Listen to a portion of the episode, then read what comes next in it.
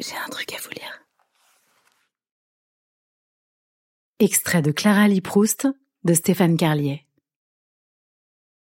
Elle a lu quoi? Douze pages? Et elle sait déjà comment ça va marcher entre eux. À elle de s'accrocher, de continuer à avancer.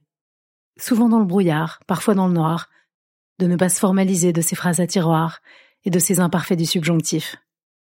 De se munir de patience et, s'il le faut, d'un dictionnaire.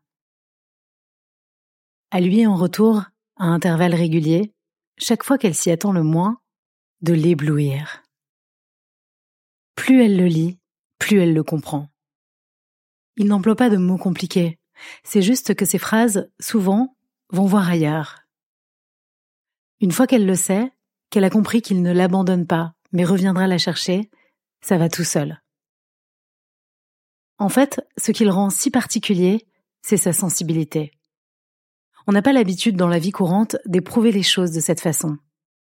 Et c'est se hisser à ce degré de finesse qui demande un effort à celui qui le lit, qui requiert toute son attention, qui fait qu'il ne peut pas lire du côté de chez Swan avec Rage Against the Machine en fond sonore. Bon, c'est un exemple.